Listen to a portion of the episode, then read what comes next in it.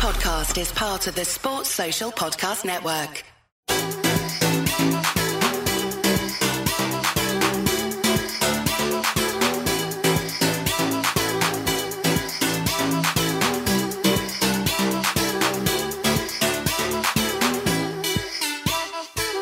And boom, we're on. Yeah. And today's guest, we've got Angelica Robles. How are you? Hi, thank you for having me. Thanks for coming on. Um, your book, which we'll touch on in a minute, but 16 years investigator. You worked for the FBI. Your husband was part of the Mexican cartel. Pretty much story. Your book's Through My Brown Eyes. Through These Brown Eyes, Sorry, yeah. my bad. Where can people buy the book, first of all? Amazon, Barnes and Noble. It's also on Audible. So Yeah. yeah, in my own voice, I get to read it to you. Good stuff. Listen, you've came all the way from America to be on this podcast, so I'm very grateful. No doubt we'll get into a lot of mad stuff on this story. But how are you? I'm good. I love London. It's so nice here. Yeah, how's the weather been? It's been good. Good, it's not hot. I haven't been out all day. I've been doing podcasts all day, but like I said, 16 years investigator, working for the FBI. You've done some mad shit. Your husband's done some mad shit. You've got a book which they're turning into a Hollywood movie, which we'll touch on. But I always like to go back to the start with my guests, get a bit of understanding about you, where you grew up, and how it all began. Yeah. So, born and raised in Chicago, I was born in an underserved community, Cicero. So, if everybody knows who Al Capone is, I was raised in Cicero. Um, it's pretty much a Mexican hood. It's predominantly Mexican people and, you know, low income, lots of violence, like lots of gang activity, lots of drug dealing. So, What were you like at school? I was very smart. I was very smart and I was very determined because my parents are immigrants from Mexico and they pretty much told us two things.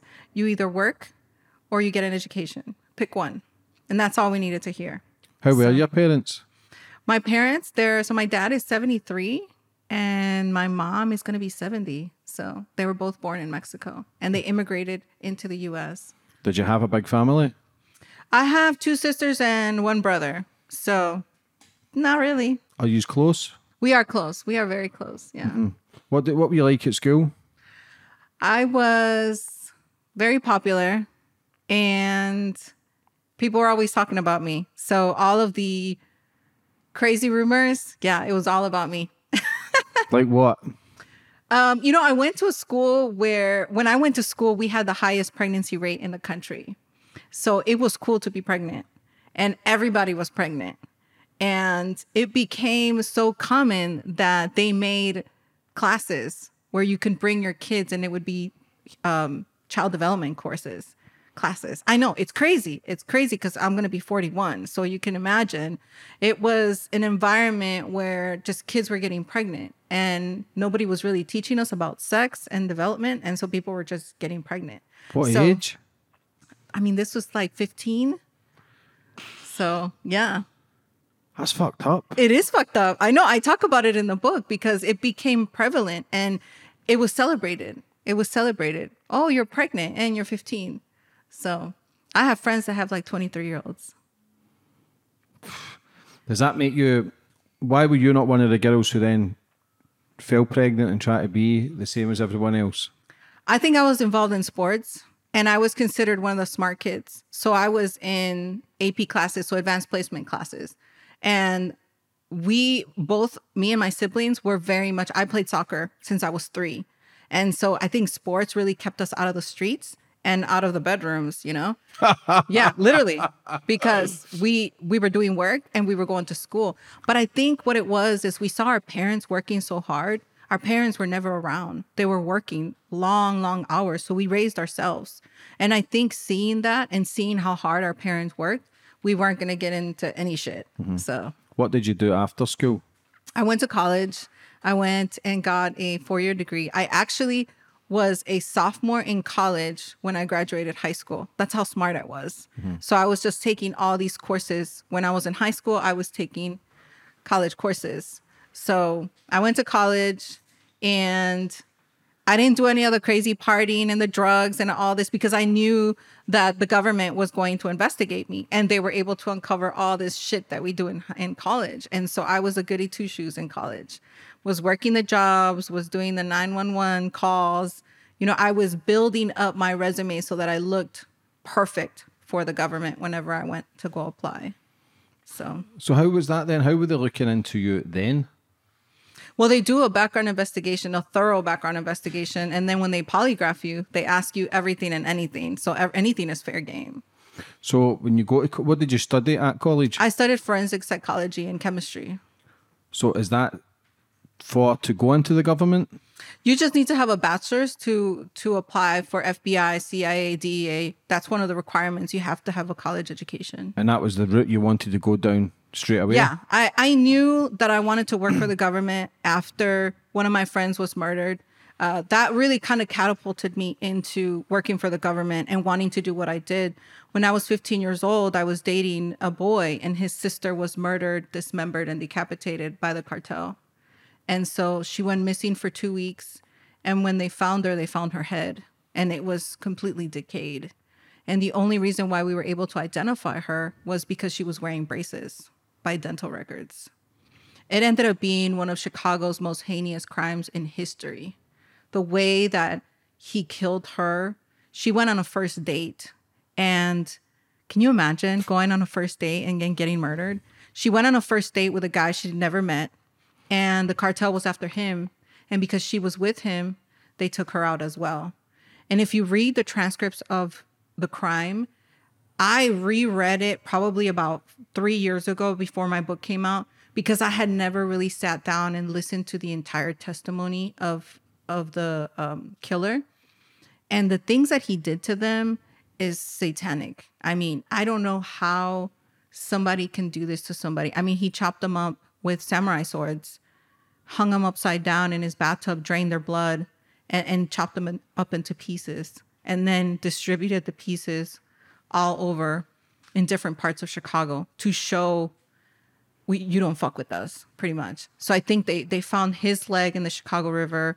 Her head was in the north side. Some of her legs were in the south side, and it was pretty much saying you owed us money, so this is how we're getting you back.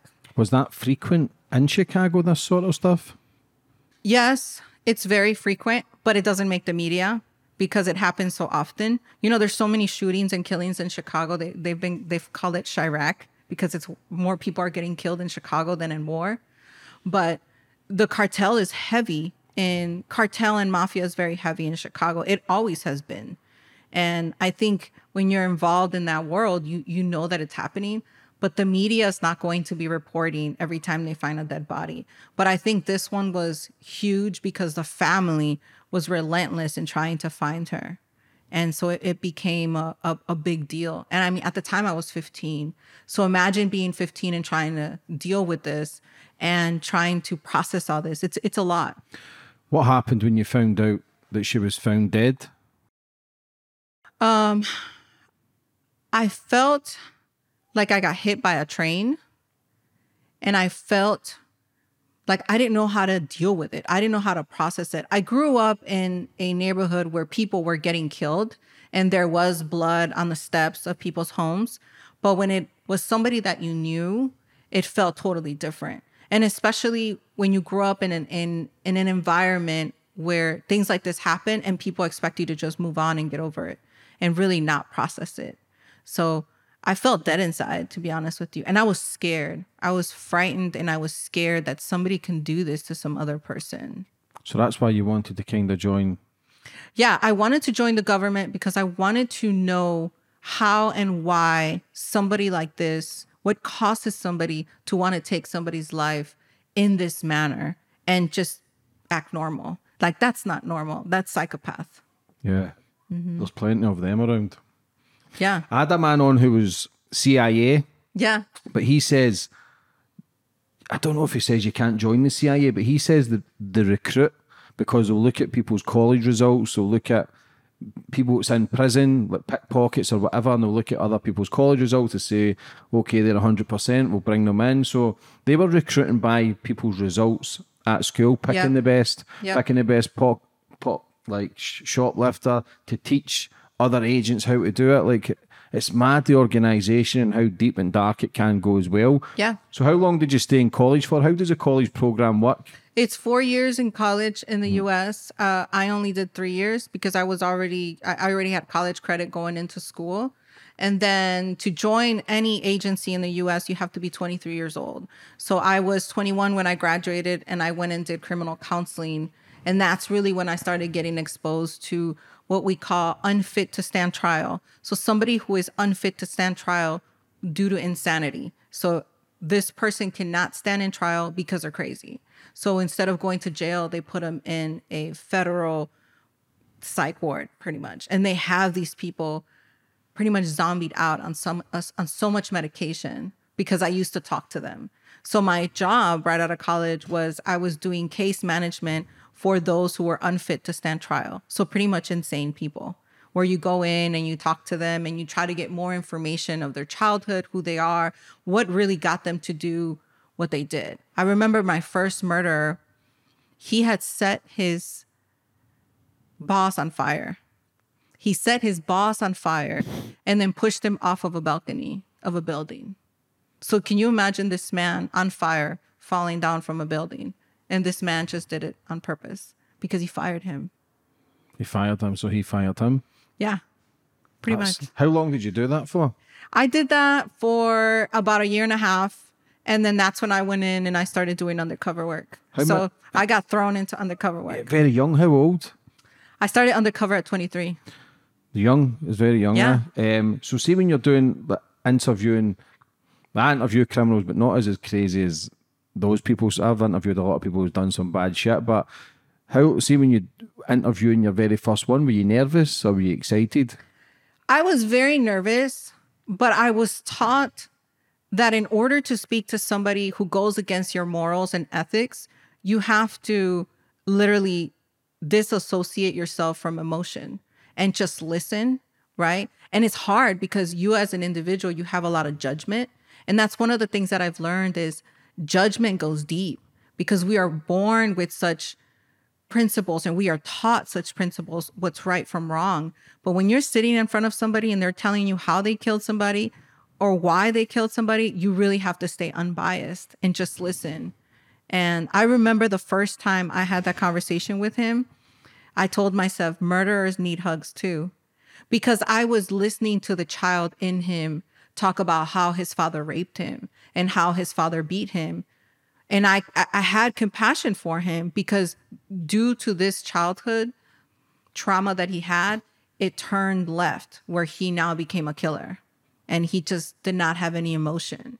Because everybody who I interview, every criminal, every bad man I've interviewed, 100% of the time, every single one has been bullied or abused when they're younger.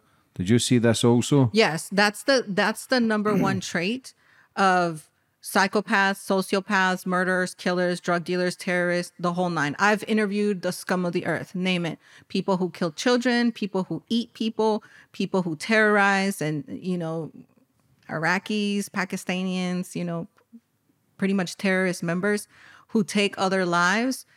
A hundred percent of them always had some childhood trauma. I mean, it's like Jeffrey Dahmer and all this other stuff. You know, it, it develops into this addiction or almost into an addiction and an obsession with whatever it may be. So Was is that a tactic to send a young, good-looking girl in to then interview these men because they open up Yes. more? Is there any? Yes. Is there sort any sort of flirting? There, yes, definitely. So when I walk in, of course they see me and they think I'm like the social worker, right? They don't think I'm the actual interrogator. And I never, I, I never yell at people. That was never my tactic. My tactic is I'm always very nice. I'm always very. I've been told that I have this energy where you're comfortable and you just open up. I'll be at the grocery store and people just open up to me and I'm like, I don't want to know your life story. but I think it's that energy that I was taught to have. And so they start fixing their hair. And in that moment, it's like two, three seconds, your brain puts his defenses down. And then that's when I go in and start asking questions. And then they realize, oh, wait, I'm telling too much. And now I'm self incriminating myself because they put their guard down. Were you ever scared? Yeah, I was scared. I talk about it in the book. There was one guy who attacked me. We were sitting like this, like you and I are, and I don't think he took his medication that morning because he was too too perky, like he was too bright-eyed. And as we were talking, he shoots across the table, grabs my neck. We both fall back, and I can feel his breath and his teeth grinding in my face. He was trying to strangle me. But in that moment, we get uh, we get these little devices where if we need assistance, we press on them. So I was able to grab it and press it, and then security came in. But he was gonna kill me.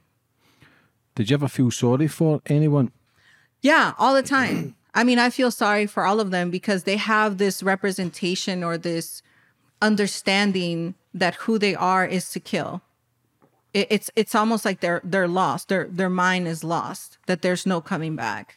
Did you ever have anyone try to trick you as if they were crazy just to get a smaller sentence or a, an easier prison? Yes.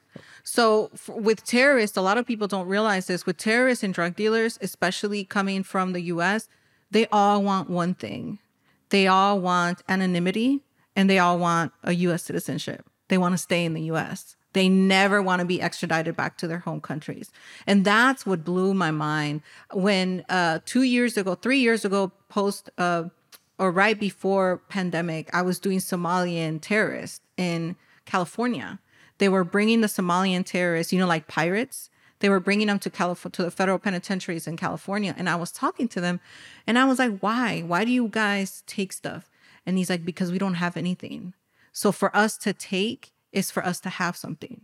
And it blew my mind that taking lives and killing people just to feel a need to have something is why they were terrorizing the boats. Mm-hmm. So Who's the scariest one you interviewed? I want to say my husband because I was sleeping and married to somebody for 10 years and I didn't even know that he had been involved with the enemy.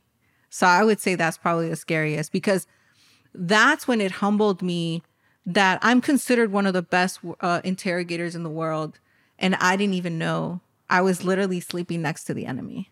Like literally. And that's scary because that just shows how I was so lost in my marriage and so lost in trying to raise our children that I didn't even realize he was involved.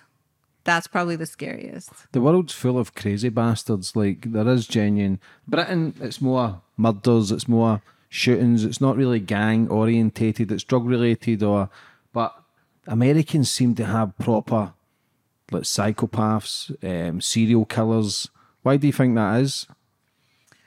I think it all goes back to childhood and environment, how they were raised and who raised them and what they dealt with. It, it always has to be that when you, when you hear about serial killers that are sociopaths, these are regular individuals who hold regular jobs, who are very loving fathers or corporation heads, but then they have this dark side where they're doing all this other shit in the background. But just like uh, your last guest was talking about, human trafficking is huge in the US. It's a huge market and it's almost surpassing drug dealing because of vices and addictions. There's a lot of people that like to have sex with children. Why do you think that is? Do you think that's always been here in the world, but it's just now we hear more of it, or do you think there's something not quite right that people are going down that route, satanic and doing weird shit and drinking blood and f- abusing kids and killing kids and harvesting organs? Yeah. Like what the like, I I don't know the f- facts and stats, but there's something not right. It seems to Yeah. be getting fucking worse. It is worse. And I'll tell you, uh, it got worse during the pandemic because it's all addiction. We uh, people have addictions. It could be drugs, sex, alcohol, children, and you know, cocaine stimulates the US economy. As much as people like to say that the DEA is this war against drugs, it's the same people that are involved in the government that are allowing this drug to come into the US. Same thing with children. The situation in Mexico and Central America is gotten so bad with the economy as well as the government climate that what's happening now is families are selling their children for money. So these kids are being sold to to the system of human trafficking for money, for survival. And a lot of people think that it's immigrant children, but it's actually not. It's it is a lot of immigrant children, but it's also just regular American children that get caught into this world. Did you ever cry interrogating any of these men? No. Never. I would cry afterwards, but never during. Because yeah, that that would be that would be hell. After hearing the stories, After hearing the stories, yes. Like whenever you go home, and this was probably in the beginning when I was starting to to grow into my own interrogation skills. Yeah, I had to detach who I was in the interrogation room to who I am in, in real life. And I tell this story all the time when my husband was ready to tell me his story. I had to separate wife from the interrogator in me. And as much as I wanted to kill him, because I, I, I literally reached for my gun to kill him, in a split second, I thought, do what you do best and separate wife from the situation and interrogate him. what's the worst stories you had to hear? The killing of children, I think that's, as a mother, I think that's the worst. You know, I have two kids, a seven and a five year old, but for somebody to just be killing kids and enjoying it, that's probably the worst because a child is so pure and a child can't defend himself. And when you have an addiction to killing and raping children, you're really fucked up. I mean, that's the worst that you can possibly get. Do you see because you see all these predators on TV? You just know he's he's a fucking weirdo. Him. And Yeah. sometimes, listen, you can be wrong, but you get that vibe. You just think he's a creepy bastard. Yeah. Did you know, or was it, or was it totally different when you thought, nah, he he could pass as someone normal, or did you feel that coldness or the vibe where something was amiss? I always feel that. I can be at the grocery store and I can feel that. Yeah. But I've been doing this for so long that I can just read people and they don't even have to say anything. Mm-hmm. I can tell when someone is lying. I can tell when somebody's nervous. I can tell when somebody is hiding something. So I could just be sitting at the grocery store and just observing people by body language. And, and I'm like, yeah, that that guy probably has dead bodies under his house. because they just they're disconnected emotionally from reality, if that makes sense. And they're floating in this life, but they have just this other vice that kind of fuels them. You know, and I've tell this to people when I interviewed killers, I ask them what do they feel? And they say exhilaration. It's almost like being high on drugs. When they kill somebody and look into their eyes and see their life being taken away, it's almost like a hit for them. Yeah. It's crazy. Do you, when did you realise a change in you? Because the amount of people I interview now, I wouldn't say it. I've just been more wary of the world, who my kids are around, and became more protective. Did you see a change in you? Did you become more cold to the world?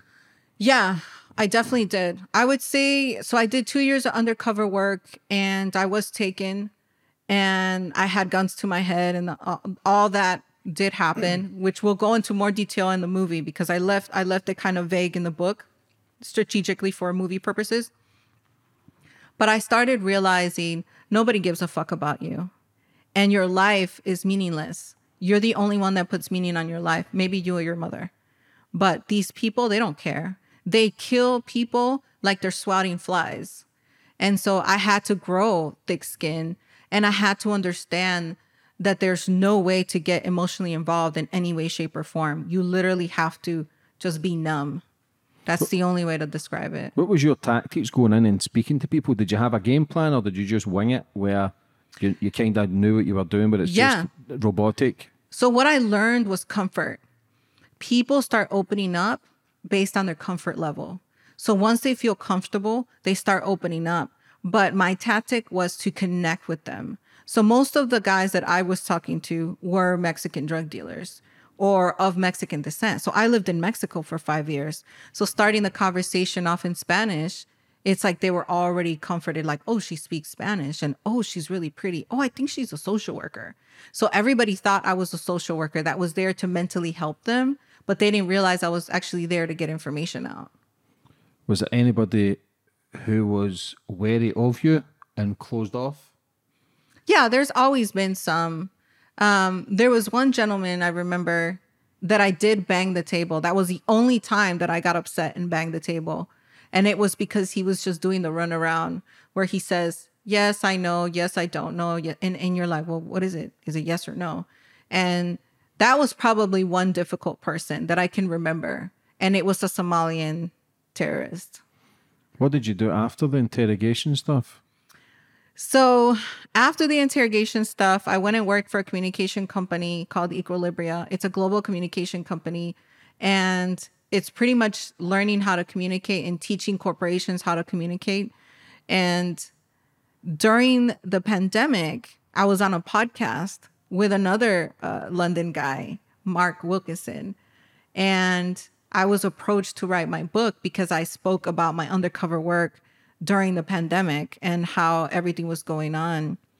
And so I wrote my book and I lost my contracts because nobody was flying and all of my contracts were uh, flying based. I didn't do any work in Houston. I was flying to California to the federal penitentiaries to go interrogate different terrorists and criminals and drug dealers. And I wanted it that way because I didn't want to be working in Houston where it's too close for comfort. So when I wrote my book, that's when my ex, my husband at the time, wanted to read the transcript before I went to editing. And the crazy part is, I was actually working for the DEA when I wrote my book. I had gotten a little side hustle with the DEA and I was uh, supervising the wire room. So, you know, the wire room is uh, all the undercover agents that wear wires. You, I was sitting in the room listening to all those wires. And so when I came home, it, I had worked the night shift. And then that's when my husband said, Hey, I need to talk to you.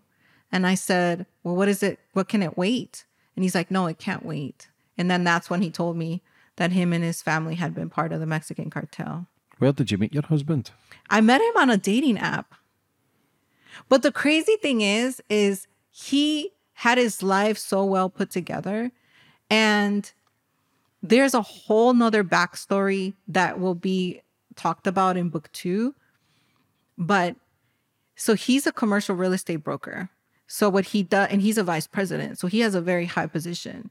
But who do you think is buying buildings in Houston? Yeah, drug lords. The cartel members are Yeah. buying buildings. So he's involved in those transactions. And so he grew up in the cartel. He was like an Ozark child. So he he What's that? so Ozark is like a drug lord show in the US. Mm-hmm. And the reason why I mentioned Ozark is because in the in the Netflix series of Ozark, the children grow up in the cartel. So when you grow up in the cartel, this becomes a norm for you. And that was the only way that I can have compassion for him because I grew up in a neighborhood where people were being shot.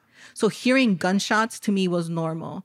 So him seeing drugs and lots of money was a normal for him because he grew up in that environment. But that's the only way I was able to have compassion to the child in him because of what I had done for a living. So it was almost, almost, and this sounds crazy. And I always say this I feel like my job prepared me for what he did to me because now I was sitting with somebody I was married to and I was asking the same exact questions that I was asking all my drug dealers or all my drug lords because he was not part of of that bunch. What was he like at the start? Was he smooth? No, he was a dork. he was a total dork. Like he was a total dork and he was, you know, awkward. Could that have been a manipulation tactic though, because he knew who you were? Did you obviously did you what did you tell him your job was? he knew. He knew that I was an agent. Could that have been then could you have become a target? Yes. And I'll tell you this, and this will be in the movie and is in the book. The day we got married, I overheard a conversation between him and his father. And his father, who is a millionaire, did not give us any money for our wedding. So that was flag number one. He hated me. We never got along. He said to him, Don't marry her. She's going to fuck us over. I tried to call the wedding off. I legit tried to call the wedding off. And my best friend said, No, he's perfect for you. Look at this wedding. Look at all these people. So I went through with it. But that was my gut instinct telling me, Do not marry this man. But for an investigator, how does that then fly under the radar? You must have come in to question that you were working with the Mexican cartel also. Because for me looking at the outside, and I'm not fucking FBI, I'd be thinking she's involved. Yes. So that's what happened. So when he told me, he talked to me for about two hours. I was able to stay calm, cool, and collected for those two hours. And I gave him that space for him to be completely honest and transparent. And I tell people, this was the most honest and transparent my husband had ever been in the 10 years we were married at this moment. After he told me I said to him, You realize I have to report this? And he said, Yes.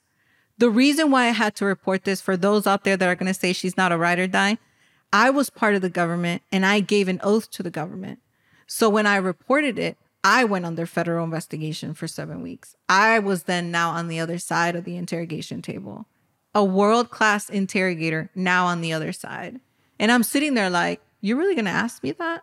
Because I was a professional. And I got polygraphed. The investigation went on for seven weeks. They went through my phones, they went through my emails, they went through everything, make sure I wasn't involved. And they found out I was not involved. I literally had no idea. What's that like to choose government work over family? Was it easy because you were broken by it, or were you think that was it a one where you thought I had to think because you know yourself, family's family. You're with the guy for ten years, doesn't matter what he done. Yeah.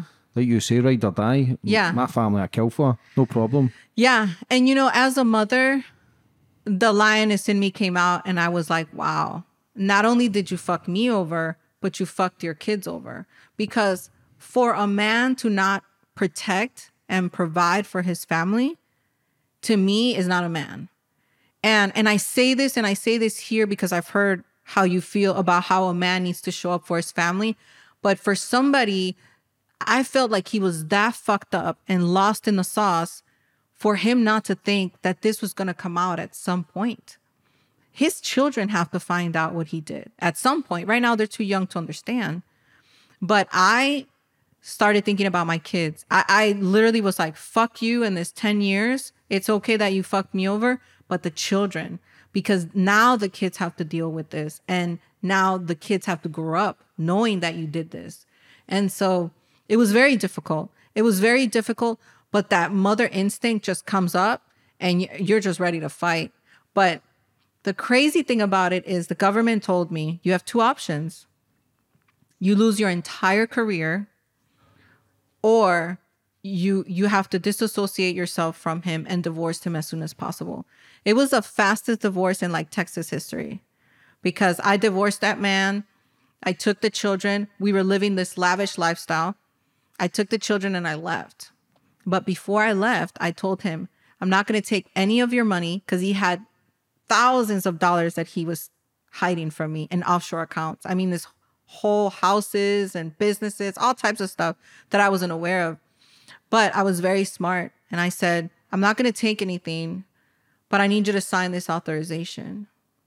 And he said, the authorization was him giving me permission to write everything that he had told me about his childhood and his family in my book. And he says, Oh, your stupid little book? Yeah, I'll sign it. So he signs it and I leave. And he's now left in this big house with no kids and no family. He didn't think that the book was going to do as well as it did. Well, the book hits bestseller. And then now the book got picked up for a Hollywood movie. And his family tried to come back and sue me for all the the success of the book and now the movie. And I said, Well, look at what he signed. Why did they tell you? You know, till this day, I still ask that question. And I think it it boils down to selfishness. I think he wanted the girl and he didn't care that I was an agent or worked for the government and he was selfish. But you know, cartel members are selfish. They don't care about anybody else but themselves. And I really think he thought that he was going to get away with it. But the crazy part is if the book did anything, it did to my own household because me telling my story of trauma caused him to want to tell his story. It was the book who triggered him to tell me. And I remember his mother saying, Why did you tell her? She could have gone another 10 years without knowing. But I guess his conscience just ate away at him so much that he needed to tell his truth. How deep was he in the cartel? you talking about shipping drugs, or you just talking about him buying properties with? No, it, it was deep. So in the book, I do talk about um, his uncle was moving a million dollars worth of cocaine from Texas to Boston. And his uncle was murdered, dismembered, and decapitated, just like my friend, and lost a million dollars worth of cocaine. So, a mil- if you're moving a million dollars worth of cocaine, you're not a very you're not involved with, you know, small dealings. That's a lot of money and a lot of cocaine. So, they pretty much kidnapped him, took all the winnings and the money and uh, and dumped his body. When did you go undercover? I went undercover in 2004, 2004, like 2005 to 2007. And what's that for? Just it was it was for corporate fraud and cartel members. So I I did old school surveillance. Surveillance now is done through our phones. I can follow you. I know where you're at. I know what you're eating. Now I know everything. But I did old school surveillance where I was in the van with the camera watching you from the bushes. That's when I did surveillance, there was no iPhones. The the most technology that we had was pinging your phone. But you know, phones are analog. They weren't digital yet. Because the first iPhone didn't come out till like 06. So hmm. I did old school surveillance where I'm like in the bushes with the camera. What would you have done if you were going undercover, trying to catch cartels, and you seen your husband? Would that have been weird, or that would have been Yeah. more heartbreaking because he would have that would have been more heartbreaking yeah but the mm-hmm. crazy part is and that i tried to stress and you know in texas they don't like me talking about the cartel because houston is is is a huge funnel for cartel. The cartel activity in houston is huge. I mean think about it. My husband grew up in houston and his family was part of the cartel. But the crazy thing is there was only one agency that knew about it and it was the dea department of defense didn't know. Fbi didn't know. Nobody knew because what people don't realize is in this in the states the agencies don't work together. They hate each other. So the dea still hired me to work in their wire room and they were aware that my ex and his father were involved in the cartel. That's how fucked up it was. They still hired me and we're like oh let's give her a little job even though she doesn't know. So the 16 years you've done it, you interrogate, interrogating the world's worst people to then undercover. What did you do after that, and how how does it all work to get into the FBI and the government? What what sort of other hurdles do you need to jump over? So I did get so okay, so when I left so when all this came out, I decided to still publish my book. At the time, my top secret clearance was with Department of Defense. I was a contractor with Department of Defense when all this went down. What's a contractor to them? So a contractor is you're a contract agent, right? So you don't belong to the government, but you still do work for them. like freelance? like freelance yes if mm-hmm. if you can yeah so i still work for the government i work for department of homeland security now and i still do interrogations for drug dealers but on a contract basis i'll do like one or two high risk cases which is not really known knowledge but i'm pretty much saying it in the second book because department of defense blacklisted me so I, for for people on this side of the earth I, I don't know if you guys know what blacklist means Yeah, yeah. so I got blacklisted by Department of Defense for publishing the book because I decided to still go move forward and publish the book. Mm-hmm. So I get pub uh, so I get blacklisted, lose my entire career, and then my book hits bestseller, and I'm literally living off of book sales. And then a year later, I get signed with Hollywood to make the book into a movie. So, so So- you're still working for the government now. Yeah, I work for the Department of Homeland Security. And when did you join the FBI? So I joined, uh, I was undercover 2005. And then 2013, I left full time work and I started doing contract work in So- 2013. So what start? So you were in the FBI then, no, I left 2013. and what? No. So in 2005, you were FBI. Yeah, undercover. For how long? So undercover for two years and then I was interrogating until 2013. So you've been interrogating. Forever since I was 23. I'll be 41 in two months. Do you get to speak to someone with been doing it so long to talk about the shit that you've heard and the shit that you're trying to interact with and that energy's with these evil people? Do you get to speak to a psychologist or make sure yeah. you're help? Yeah, we do. If we needed it, yeah, for sure.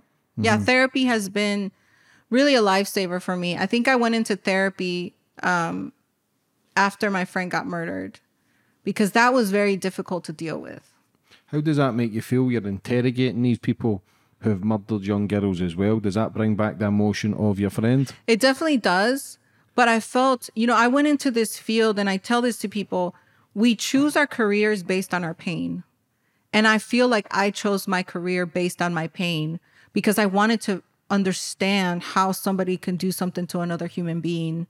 And you just don't go and work for the government just because you see a movie and you think it's cool. You go through some shit. Mm-hmm. For anybody to go work for the CIA, FBI, DEA, it's not as fun as the movies make it seem. In fact, it's very dangerous, and, and a lot of undercover people don't make it. Yeah, it's not like James Bond. It's all No. glorious. They're drinking fucking. It's French never like that. In It's- the no. south of France. and- It's never like that. We're never driving Lambos. We're not, no, we're in the shadows. We're we're in the slums. We're hiding in the darkness. There's no way we're driving Lambos. The cartel doesn't even drive Lambos, you know? They're driving like beat down Toyotas. Mm-hmm.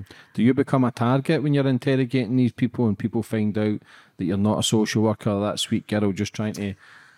I I don't think I become a target. I get this question a lot. I don't think I become a target because most of these people are already incarcerated. They're already uh, in the process of getting indicted, and I'm not the one that makes any of these big choices whether they're going to get you know indicted or whether I just I just collect evidence and I collect information and give it to the people.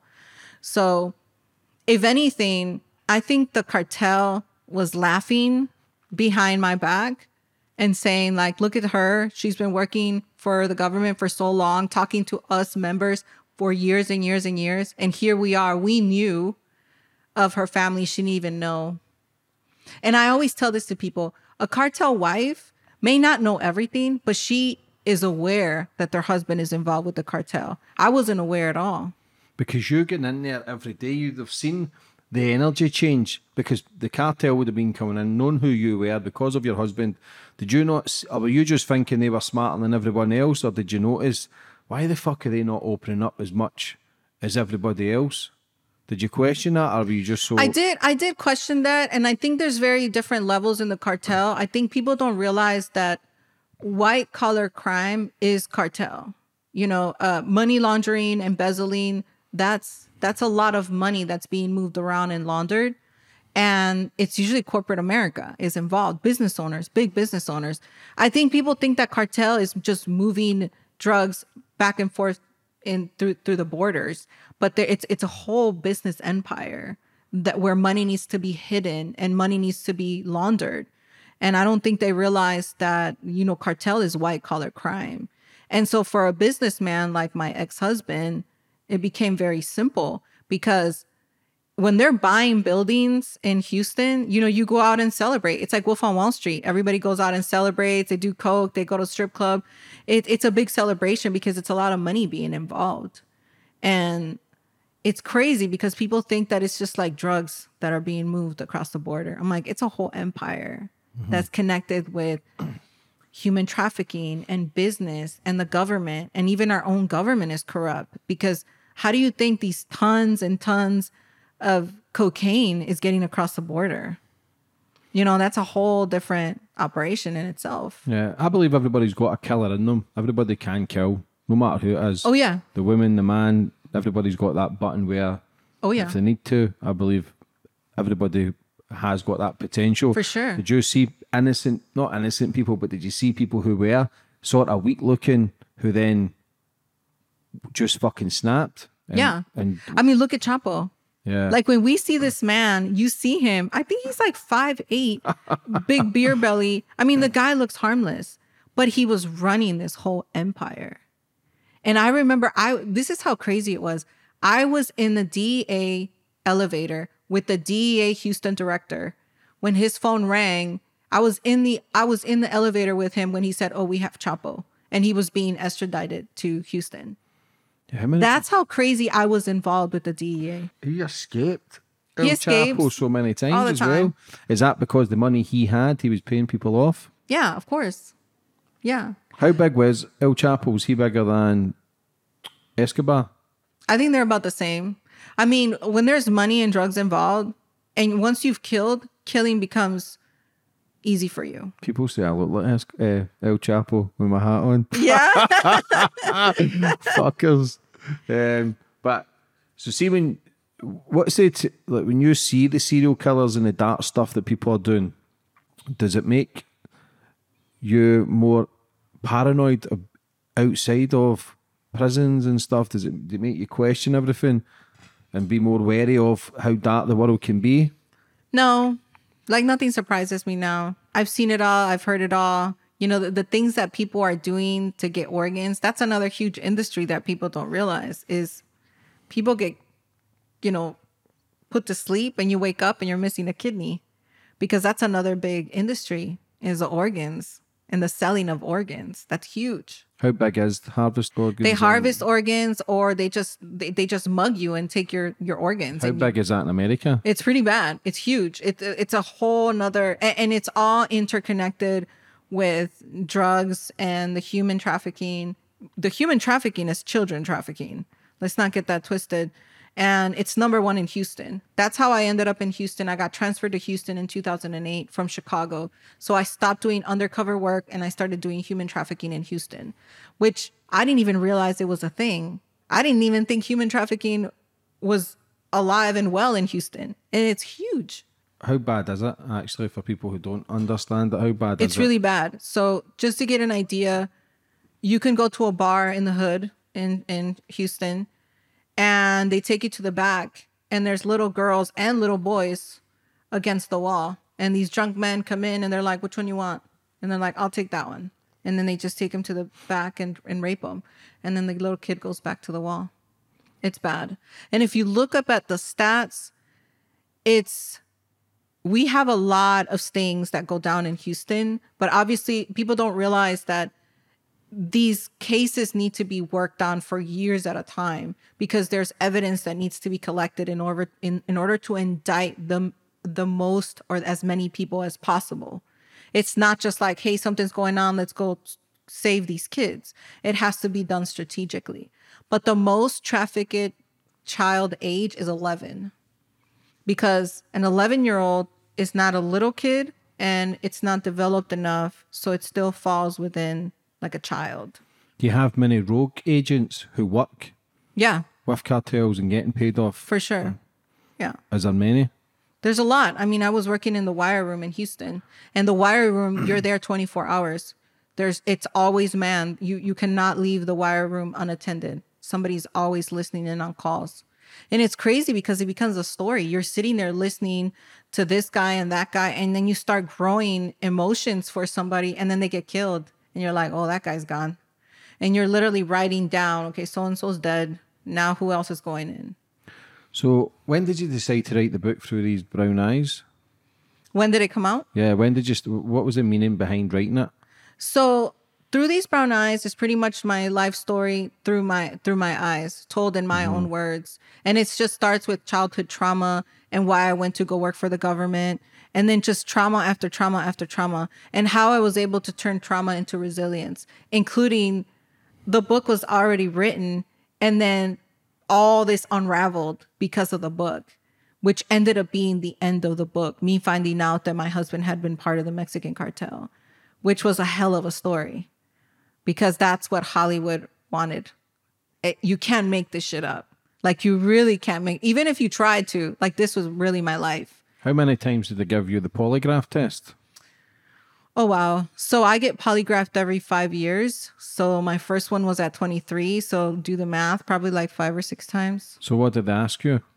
They asked me, was I involved? Did you know about it? Were you hiding it? You know, were you stealing secrets? Because ultimately, they tr- they treated me like the drug dealer because I was the one who had given the oath to the government, not him. They didn't care. But here's the crazy story: the government didn't care about them.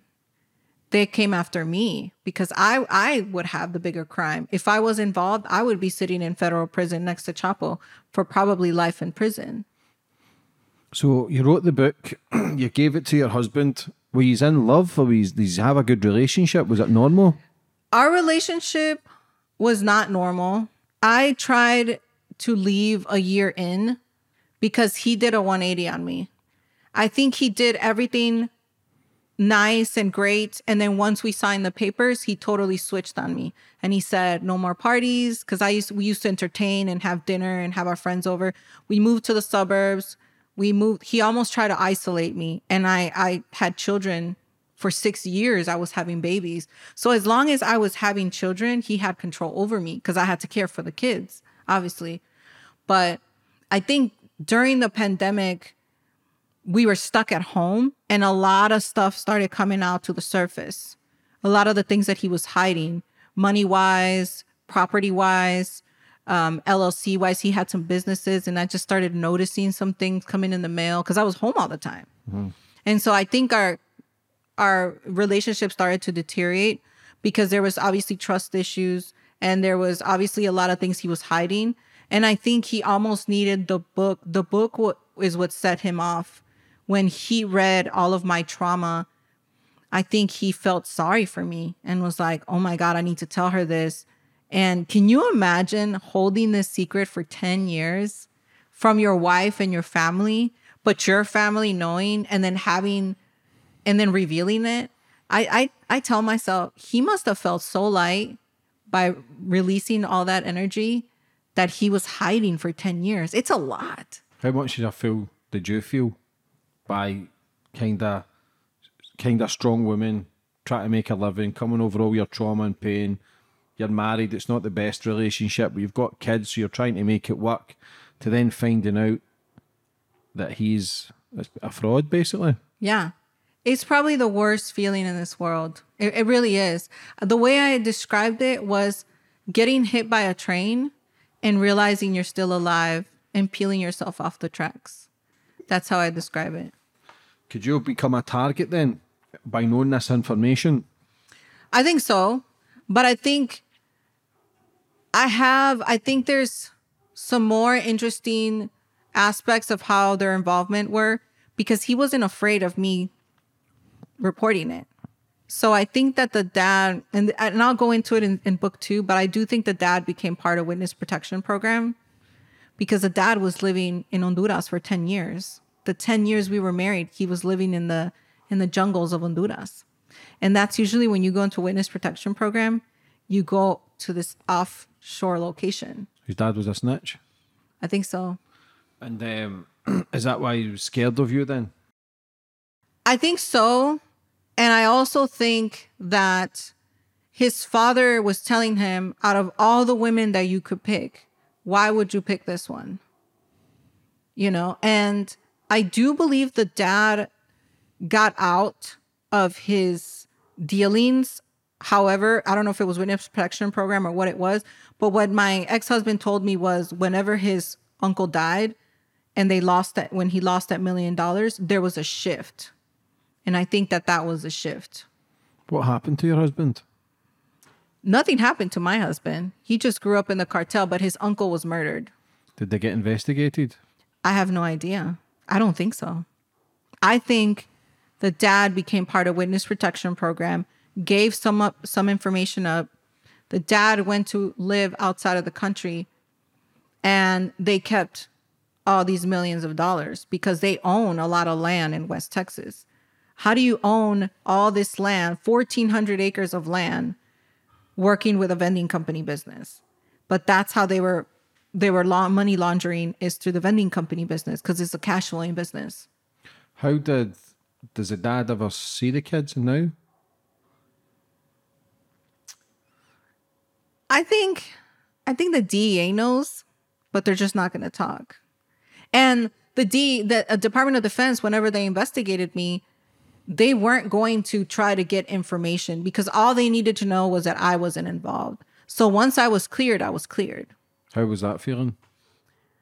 I mean, I knew I wasn't involved, right? Because I was shocked. I mean, they could they could tap all my calls and me on the ground crying, telling my best friend, "Oh my god, why did I marry this fucker?" You know. So it it I was shocked, and I think the Pentagon was shocked. Department of Defense was even more shocked because when I called my boss, she must have been so silent in that phone because she didn't even know what to say. She's like, "How did this fucking happen?" Like I get investigated every five years by the government because you need to be investigated every five years to have a top secret clearance. And nobody saw this, nobody knew of this. So that's when I was like, somebody had to know. So much so that I still got cleared to go- go work for the DEA. That's what blows my mind. Were you nervous when the book came out? I was How much clearance do you have to get for that, especially if you're working for the government? A top secret clearance. So top secret is is the highest clearance that you can get in the government. Yeah. And I was terrified. I was terrified of publishing the book because not only do I talk shit about the government, but I was disclosing all this in an area in Houston where it's very prevalent of drug dealing and cartel. But then I thought to myself, the cartel gains nothing by killing me. To think about it, I'm not going out in public and talking about specific names or specific plans or specific movements. I'm not really identifying anybody from the cartel. I'm just saying I ended up marrying into the cartel. And so a lot of people thought I was going to end up dead in a ditch.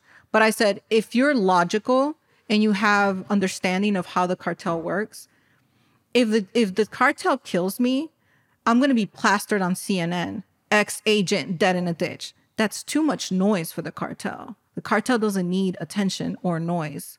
Because remember, the cartel tries to stay undercover and tries to stay in the darkness. That's why you never see these cartel members. You never see Chapo with a Lambo or fancy cars. The, the guy's wearing like jeans and a t shirt and eating tacos, you know? And I think a lot of people get brainwashed in what they see in the in the media and in the movies that they think that it's this whole flashy, dashy, you know, type of world, and it, it's not. Yeah, the, it's the fake life, is it? It's the f- glorifying the fake life, but they put Right. some of these films, the fancy cars and the, fancy women and all the jewelry. But that just makes people think that's what I want to go and get it, and it just draws red flags for people Yeah, to then target. Pe- right. People are so silly, man. I had Right. an old drug lord on from Liverpool just last week. He bought a white Rolls Royce. He says it was his biggest ever mistake because it just draws so much attention. It draws attention. It draws attention. And the crazy thing is, I have a story in my book about the elote lady. So this is a lady who has a little cart that's selling corn outside of the grocery store in Houston. This little woman is selling corn outside of the of the grocery store. Then she goes around, leaves the little cart, and gets in an Escalade. So it's like, it's like, you know, when people have money, they want to be so flashy. But then when you get to a level that you're making it, you don't want to be flashy. And then all of a sudden now you want to not look like you have money because it draws attention. So when you're a, a a cartel member, you do not want to draw attention. What shit were you talking about the government in your book? Oh, um, I was talking about Trump. Uh, I talked about Trump in the book, and I talked about the corruption in, in in the government. I went in the government. I went in the government to work. I really wanted to make a difference. I really wanted to understand why these crazy fucks do what they do, and I ended up seeing a whole different side um, it's nepotism. Whoever likes you the most, it, it's a popularity contest, and everybody's doing corrupt things. You know, I, I talked about Trump in the book, how all these people rushed into this government building, like that was planned.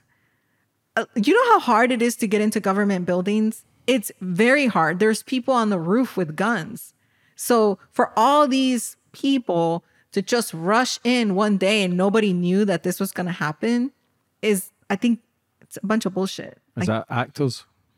Yeah, no, it, it was actually people. It was it, it was Because all- I seen the guy with like the yeah, no, they weren't funny actors. hat. They they they hmm. were support Trump supporters, and you know, shit like that doesn't just happen. You know, because even me, I have access to these buildings, and even people who have access to these buildings, this it's not that easy.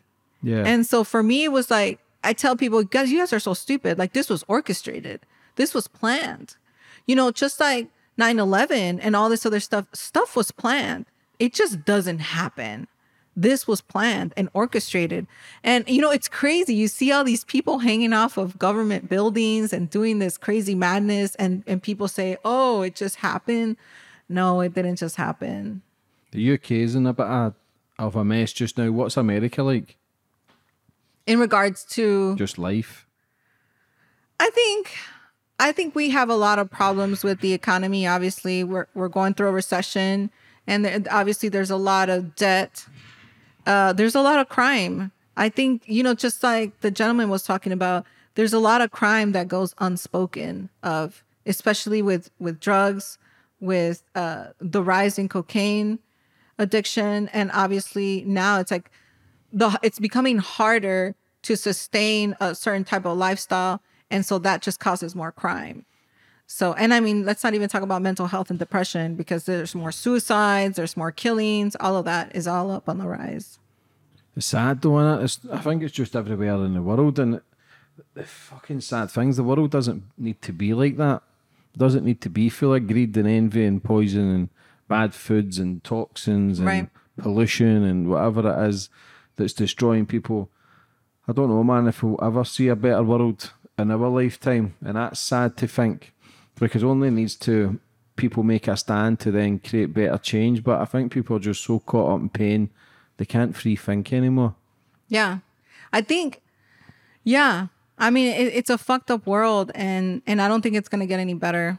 It's just going to keep getting worse. And, and, and I hate to say this, but it's like, like COVID, right? Strongest of the, the strongest will survive. What about what's the worst thing you've seen being an, uh, an investigator?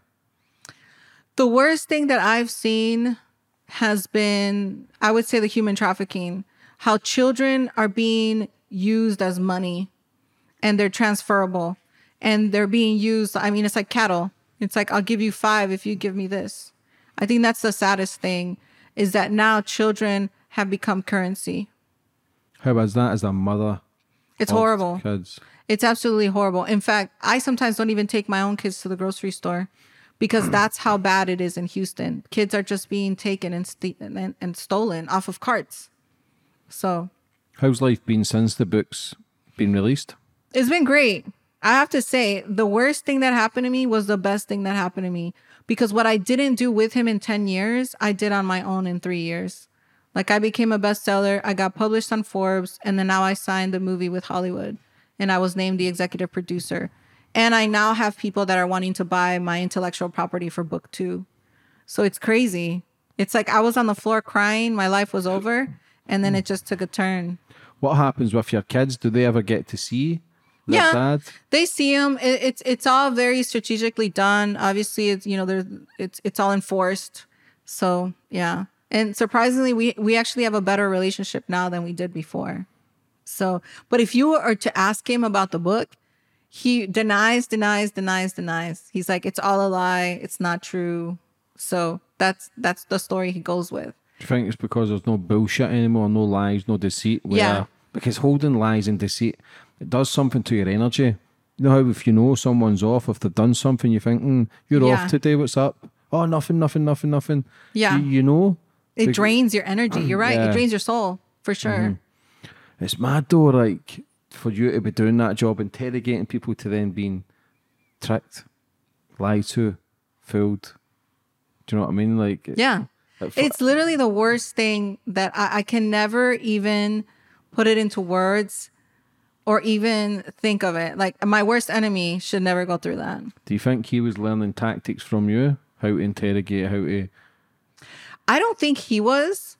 I think that his involvement, because he was a child, right? I think his mm-hmm. involvement was strictly monetary. I think he was really good with money. So I think with him, it was just the moving of the money that he mm-hmm. was doing. But I mean, he told me when he was in high school, he was a runner. He was moving drugs in his little high school car. He would go to baseball practice and then he would go drop drugs off. Hmm. See, when you're interrogating people, do you get taught what to look for, telltale signs, fidgeting, twitching, and Right. eye contact? Do you do you get taught all that? Yeah, we get taught all that, but everything that we learn, you you kind of learn through experience, and you learn what works for you best. Any high profile names? That I can say no. I mean, I already did say I, I did mention Chapo, you know, and and and again, one thing that I did learn that I could say is people think that these people are sitting in a penitentiary, and most of them are on, in orange farms. Like they don't put them in the penitentiaries; they take them to a remote location, but the remote location is never is never disclosed to the media. And everybody thinks that these big drug lords are sitting in in the federal penitentiaries. They're not What's the death penalty like? a lot of them don't get the death penalty because they're too valuable. They're too valuable to the entire organization and they're too valuable to entire investigation. Mm-hmm. So if they end up dead, it's because somebody ordered them to be killed, you know, just like Epstein. But yeah. See these. Let's. Do you have to do psychiatric reports on these people as well? I don't know. They're called mental health assessments, but I'm not a psychiatrist. I don't do that. For me, most most of my interrogations were trying to almost the way that I explain it is trying to interrogate a child. And how do you interrogate a child is you talk to somebody, you talk to their inner child hmm. because that's where it all stems from is the child in them. Did any of them ever break down? All the time. All the they? time. Yeah. Yeah, you think these guys are out here killing and slicing people, but they're they're just they're just pussies. Yeah, scared. yeah, they're scared and I think when you press their buttons, they become children. They turn into children. Mm-hmm. Yeah, and I think that was probably the best tactic was when you hit a nerve of their childhood, that's when they break down because then they start realizing where all this started from or where it stemmed from. And it was usually the bullying or the rape or the molestation from a parent or a loved one because they felt that they weren't taken care of. And to be part of a bigger organization where they feel they're being taken care of or they're a part of something bigger feels better to them than to not be wanted. Do you see a lot of the ones who were abused as kids then become abusers themselves? Oh, all the towards time. kids. all the time. You know, you hear about this all the time. You have these corporation owners, CEOs, business guys who are having sex with minors and having ch- sex with children. And it's because they were raped as children. So this is what they know. A lot of them always have those tendencies. It's fucking weird though. That's It's fuck, it's crazy. Have you watched that show To Catch a Predator? yeah. where the kids, you know, the the adults act like kids, mm-hmm. and then the, they show up to the house to have sex with them, and then the guy comes out, hey, what's up? And it's like CEOs, pastors, you know, church church uh, heads of churches. Don't you think though they should be doing polygraph tests with people who work with kids? I think so, but the problem is it costs a lot of money. Yeah. It costs a lot of money. The equipment is expensive.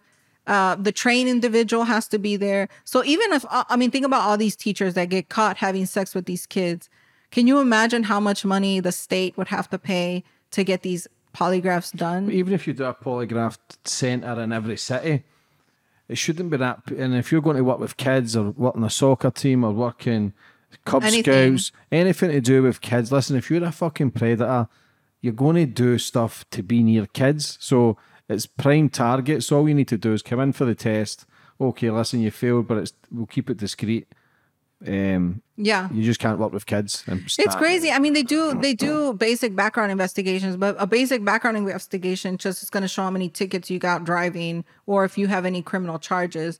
But they don't do any psychologicals on you to see if you're really messed up in the head. Because in the UK, they can change their name here for less than twenty pounds. So Oh, they yeah. get they get a new identity, and that's where they can move away and do the, the creepy shit as well. What's the rule? What's the?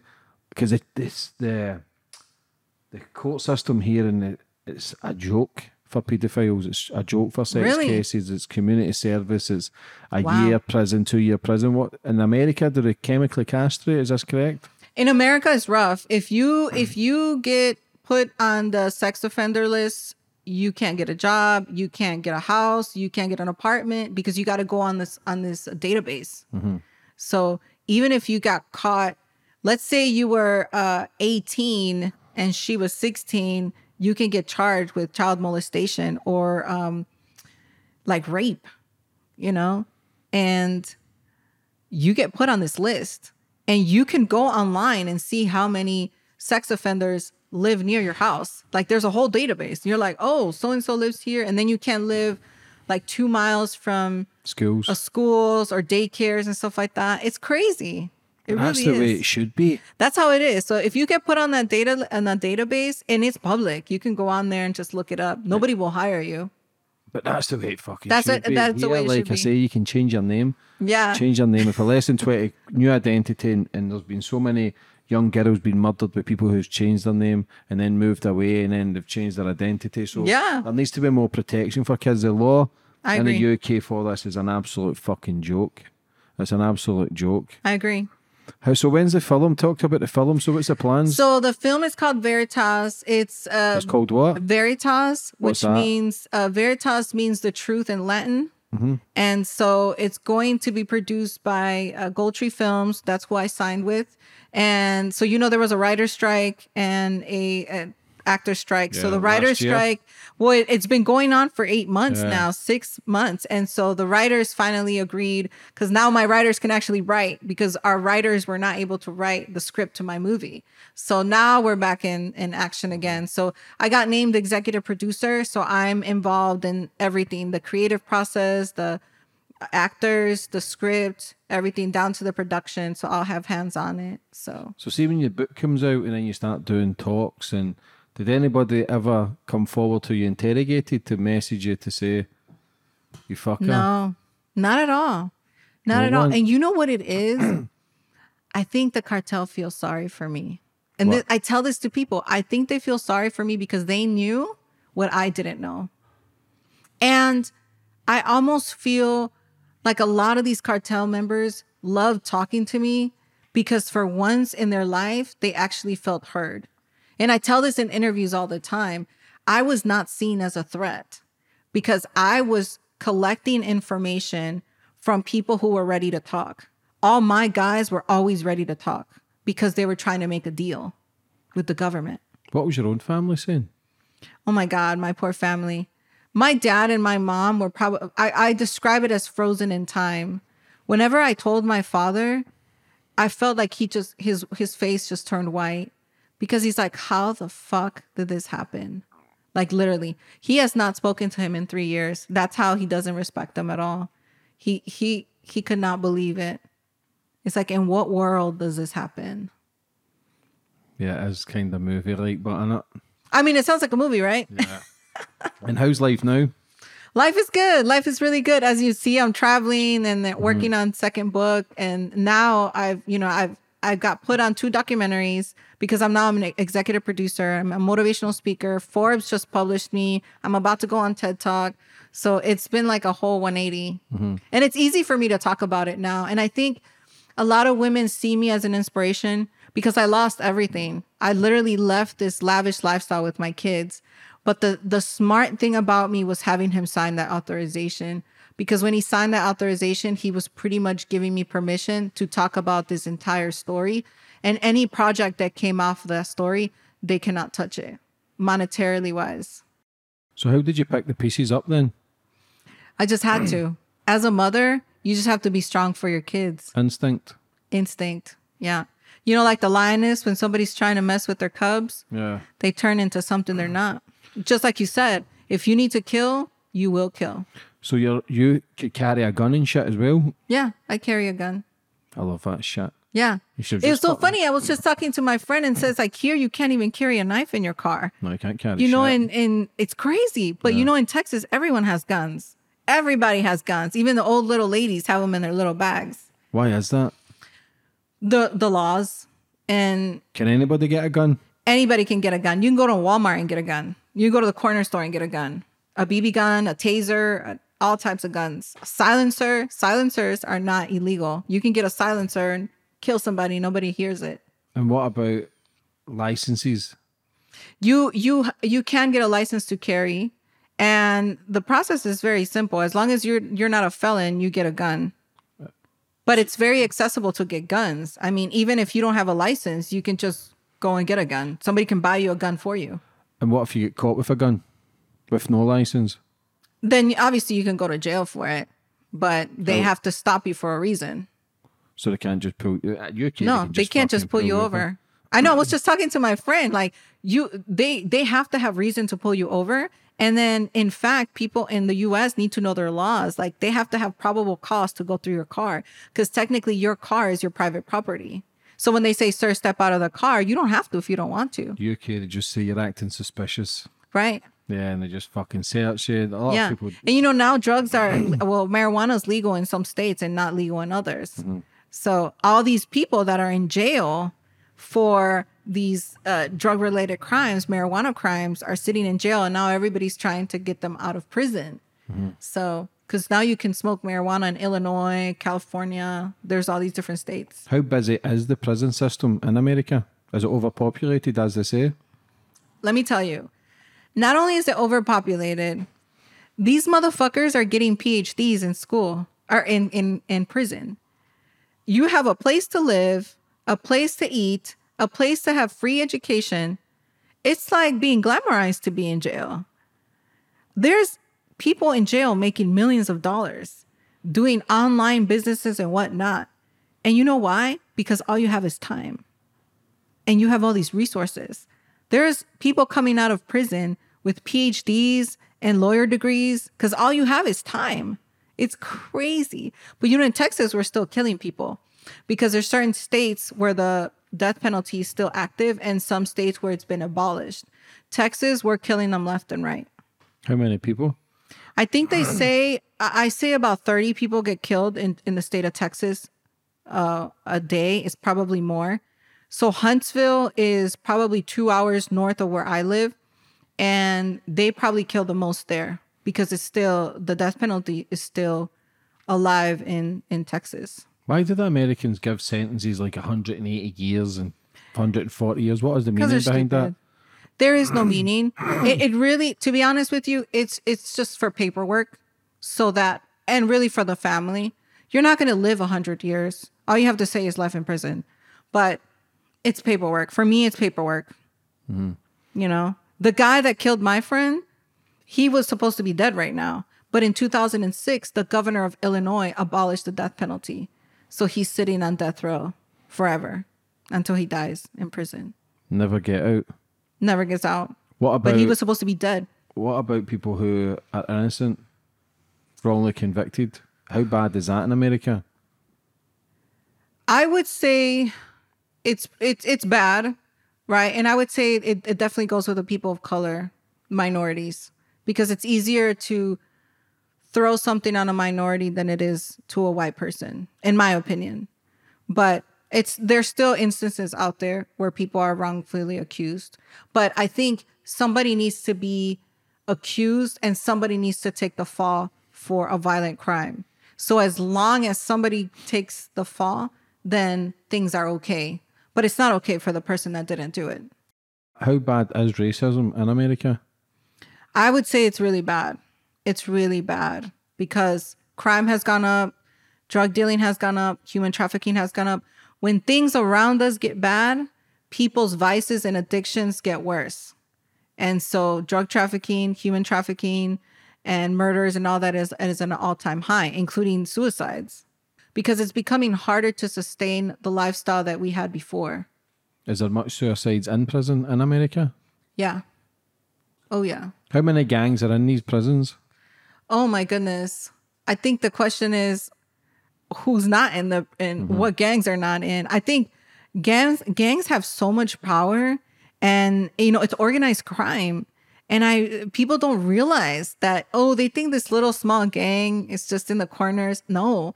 These are big organized entities. It's like New World Mafia. Call it a gang, call it mafia, but it's organized crime. It's in the prison, outside the prison. They're all interconnected. It's fucked up, isn't it, though? It's really fucked up. Because, like I says, UK is pretty fucked up. But only thing here, we don't have guns. We have guns, but you you very rare, rarely see or hear someone getting shot. Oh, over there, I mean, think about it. All those school shootings. It's crazy. It's crazy how so many school shootings are happening, but yet they don't have guns in the school system. Like the teachers should have. I think the teachers should have guns. Security. The security doesn't have guns. Some sometimes they're just little rent a cops without any guns. They're just running around. Did you ever interrogate a school shooter? I did. I did. I interrogated a young one that was uh, considered a terrorist. And most of the time, like we go back to, is being bullied, being uh, called certain names, being disrespected, feeling like they weren't part of something. And the reason why they do these huge mass murders is so that they can go down in history. Bad attention is attention in any way or form. So even if you're getting bad attention, you're still getting attention. And what it is is attention seeking. All these kids want attention, and it, if it means killing other kids, they're gonna do it. Does computer games come into play with these people's mindsets? Because think know so. they used to talk about it, and I thought, mm, I don't know, but again, you, is it a part of your playing computer games that's killing people and beating people up and blowing people up? Do you Yeah. think that can play an effect on for people's sure mindset? for sure because think about it if you go in there and you're doing this digitally all of this is processing through your brain. I mean, you even I don't know if you've ever played a game like that, but when you stop, you're kind of like, ooh, you're kind of mm. shaky a little bit, and you know because you were doing all this stuff. I think so. I think it it gives them a grandiose feeling, like, well, if I could do it here, I could do it out there, for sure. What was the terrorists like? The terrorists, I think, are probably the most interesting. I described there's five different types of terrorists in my book, but that was probably the biggest understanding that I understood because they talk about um, my first terrorist, who was Muslim, said to me, "When people commit suicide, it's out of pain. When we commit suicide, it's out of victory." And it blew my mind because when they kill other people and then commit, you know, suicide bomber, they're doing it with honor. And that's the different. The difference was they weren't mentally in pain. They were getting honor. It's crazy though, isn't it? It's fucking crazy. It really is. Yeah. Fucking hell, America's just as bad as the UK, man. If not, Uh, Americans are like I say with the serial killers and that. These are proper. Some of them are fucking crazy, man. Right. They're very crazy. And you know But what? why it are they so popular though? Like what Netflix documentaries and do you think that can then people look up to these fucking crazy people? I think and- so. Yeah, because it all starts in the streets. You know, like drug dealing starts in the streets. First, you start with smaller drugs. You know, you start with like marijuana and then you move up to cocaine. Now, the shit that's being sold in the streets, the DEA has its own its own uh, section called the diversion section where it's pharmaceuticals now. There's drugs out there that are being made in tubs in China that will kill you if you take it and they put all types of shit in it so that you really trip and you really go crazy. And now, of course, there's shrooms, you know, the magic shrooms, which are hallucinogens. Drugs are never, ever gonna, we are always gonna have a drug problem because there's always people with addiction and it's money involved and everybody has a price. Yeah, because humans are in pain. We've got spice here, which was fucking legal, but it's it fucks people up. They look like zombies. Yeah. They look like zombies, and I think as humans we're experiment hunters, and we're always try something, especially if you're looking for guidance or something to take away the pain. as long as there's addiction, it drug drugs stimulate the US economy. As much as people say, "Oh, the DEA, we're this war on drugs." No, it's never going to go away. There's always going to be a, a war on drugs as long as there's people addicted and as long there's money involved. How bad is homelessness in America? It's bad. It's really bad. I know, I don't know if you've noticed, but California is probably the worst. There's whole cities with homeless. They started making little houses for the homeless out of uh, trash cans. Like little, yeah. Because I was in LA. It's really bad. Oh, LA's the back, worst. and they used to like pick people up from certain cities and then drop them off in LA. Crazy. Well, you know what's happening now is all the illegal immigrants that are coming into the US, they put them in cars and they just drop them off wherever. So now you have busloads of immigrants that are just being dumped in, you know, New York, Houston, San Antonio, San Diego. They just dump them out there. Let's touch on the second book. Can you say much about that yet? I know you're still writing it, but when can when's it coming out? And The second book? And is it going to be a follow up to the first book? Yes. So second book is called The Power of Forgiveness, and it's a continuation of book one. It starts with my federal investigation. I went on there for seven weeks, and the power of forgiveness now has turned into my signature TED Talk speech because I needed to forgive my ex in order to recreate myself and really move on with my life. So it's in the works, it's coming, and there will be a sequel to the movie. The movie, we are now going into production. So the movie should be done sometime next year, and it will be a big feature film. So I'm excited. Good on you. How important is forgiveness? I think it's the most important because if you don't forgive yourself, you can never forgive anybody that's done you wrong. And how was it going and speaking on stages and doing talks and motivational speaking? What sort of motivational stuff are you doing? So right now I do uh, women empowerment, obviously mental health, and then I do minority based. But really, the biggest thing is trauma and how I've literally turned trauma into resilience, and I turned my entire life around. And and I now I gained all this newfound knowledge of all these industries Um, who would have thought three years ago if somebody said to me, "You're going to be in Forbes or you're going to be an executive producer," I would have laughed. But really, is to teach women that even when the worst happens to you, you can still pick up and recreate yourself. Why why do you think men struggle more than women? Why do you think suicide rates higher in men than as women? I think men are taught to be physically strong and emotionally weak. You cannot share your emotions because if you do, you're considered weak. And so what you do is you harbor a lot of emotions and it's hard. It's hard being a man because you're taught that you have to be strong and men don't cry. So I think, you know, you break down. A lot of men break down and they just can't handle it. See the people you interrogated, did any of them ever change? Did you ever see changes in them? Where they started to see the world and how fucked up they were? Yeah, I definitely think so. Because at the end of the day, a lot of them were just doing it for money, right? And then they just get lost, and sometimes you're in too deep. And once you're in too deep, there's no going back. So, yeah, I, I think if we're talking about rehabilitation, definitely. And a lot of these people don't want to do what they're doing. They just got involved in it and the money was good. Mm-hmm. And so that's why you always say, like, whenever you're trying to leave a gang, it's very difficult to leave. Sometimes with the cartel, too, there's only two ways out of the cartel one, you die, or two, you become part of witness protection program. Is there a lot of snitches in America? Yeah, I think so.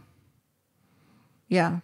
That's weak men mentality though. If you're in the game, man, you've got to stay strong and but again, people are too weak. They can't do the fucking Yeah, I time. think a lot of people just don't know how to process and they don't know how to deal with shit. And, you know, we're not taught to deal with it. A lot of people are, they don't want to talk about their emotions. And I think that's one of the things that has helped me a lot is I keep talking and talking and talking about it to the point where I laugh now. Now I laugh and I'm like, wow, I thought I was this big world class interrogator and look what happened to me. and I laugh about it now because I'm like, wow, I thought I was hot shit. And look at this. I married, I married into the cartel as an agent and I didn't even see it.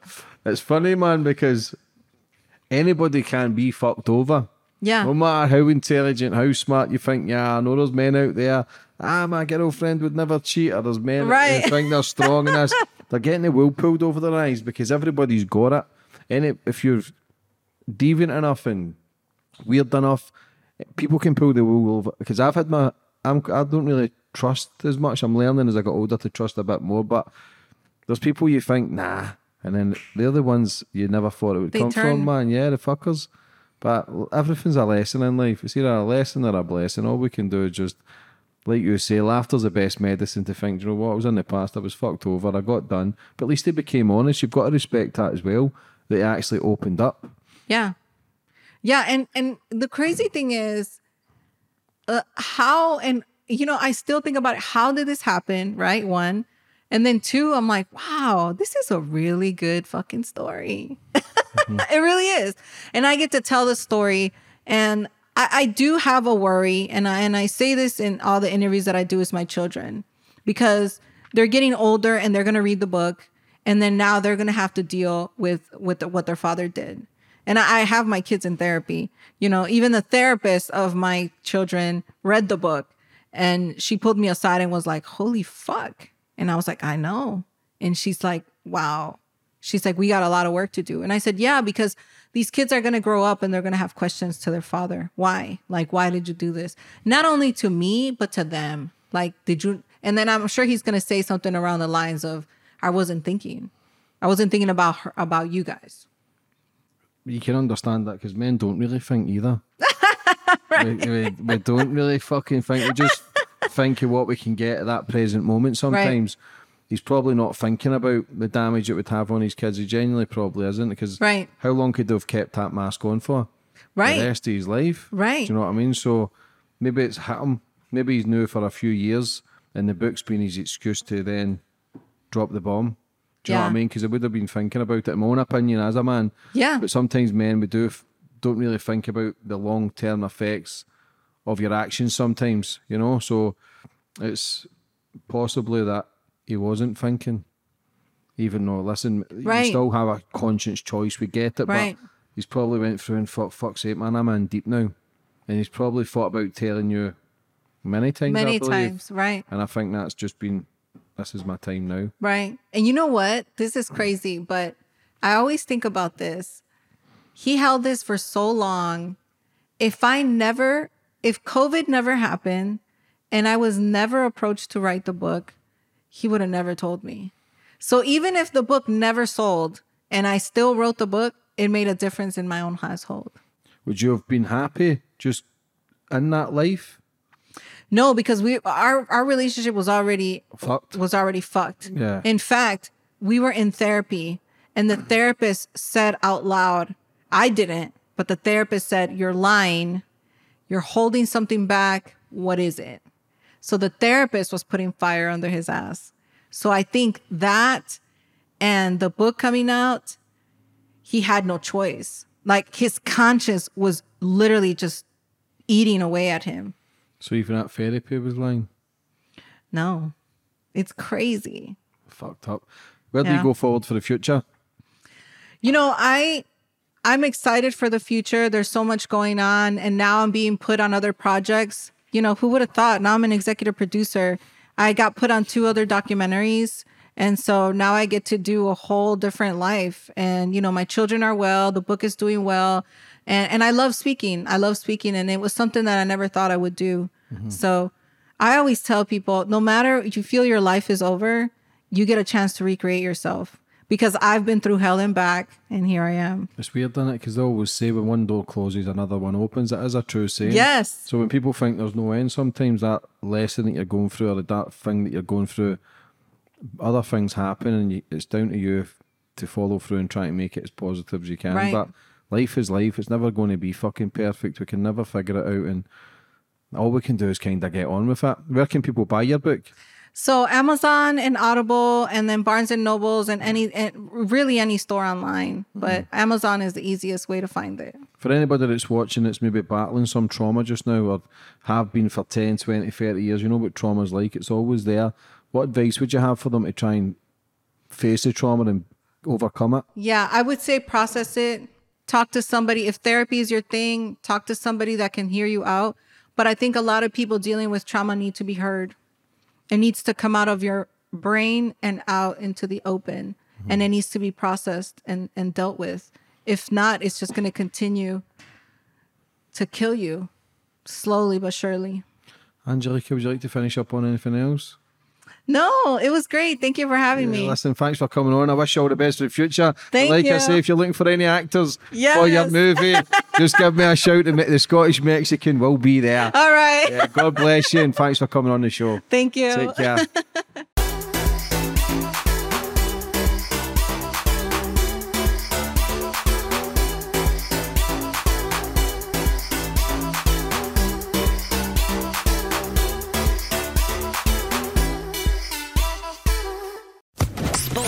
Podcast Network.